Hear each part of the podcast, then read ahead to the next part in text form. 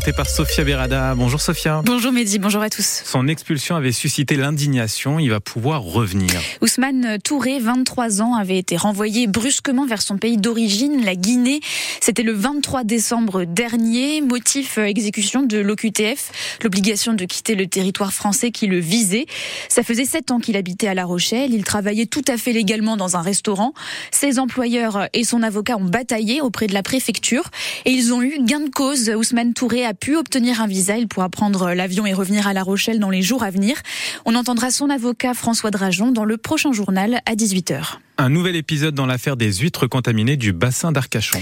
Une association de protection de l'environnement a porté plainte contre X hier soir pour pollution et mise en danger d'autrui. Elle affirme que des ostréiculteurs savaient depuis le mois de novembre qu'elles étaient contaminées, mais elles ont fermé les yeux. Les huîtres d'Arcachon ont été interdites à la vente le 27 décembre dernier par la préfecture de Gironde. Elles ont provoqué de nombreuses intoxications au norovirus, un virus responsable de la gastroentérite. Des incendies en série depuis hier en Charente-Maritime. La nuit dernière, euh, sur la commune du Bois-Plage en Ré, cinq personnes ont dû fuir précipitamment leur maison en proie aux flammes. 50 pompiers se sont rendus sur place avec d'importants moyens car il y avait un risque de propagation aux habitations voisines. Une personne a été légèrement blessée. On ignore pour l'instant l'origine du sinistre. Et la même nuit, les pompiers sont aussi intervenus pour un feu de cuisine à Saint-Pierre-du-Palais dans le sud du département. Le propriétaire de la maison, âgé de 72 ans, euh, n'a été que légèrement incommodé par les fumées, mais il n'a pas été hospitalisé. Si vous habitez à Sainte, vous avez peut-être entendu des gros bruits inhabituels hier soir vers 21h. Si c'est le cas, pas d'inquiétude. Ces grondements sont dus à un entraînement militaire. Euh, hier soir, euh, certains militaires se sont exercés au tir ou au vol à bord d'hélicoptères.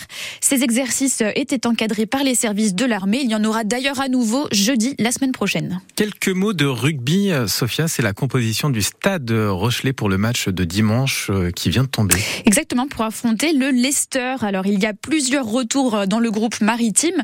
Le talonneur Pierre Bourgarit s'est remis d'une torsion ligamentaire à l'épaule. Il sera titulaire. L'ailier ou centre sud-africain Raymond Rull, opéré du ménisque, est remplaçant. Et le deuxième ligne, Rémi Piquet, sera remplaçant lui aussi après avoir soigné son épaule. Et puis on le savait, le centre Jonathan Dantier a purgé sa sanction liée à un carton rouge. Il débutera lui aussi la partie.